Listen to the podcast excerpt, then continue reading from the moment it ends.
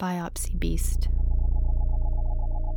Its mouth tastes of metal when it kisses, when it drinks a vial of your blood, your cells, the minerals of the earth that course in your waters, your discharge, your semen, your tissue fractaled or patterned in the wrong pattern, abnormal, too many limbed starfish, reptile water scales.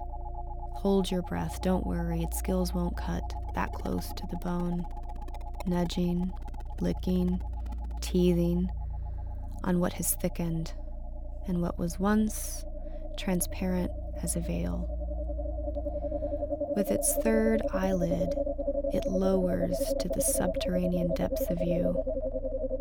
It dives deep, its lungs the size of a womb, a continent, an island long sunk where a diver skirts its shadow, where sea lice devour the salted, rotted wood of a shipwreck, and the diver, the oh so careful diver, cannot feel its predatory circles as they lift a plank and it disintegrates in their hands, and the beast lowers one more league to find your deepest fathom, where you are element and chemical and eternal.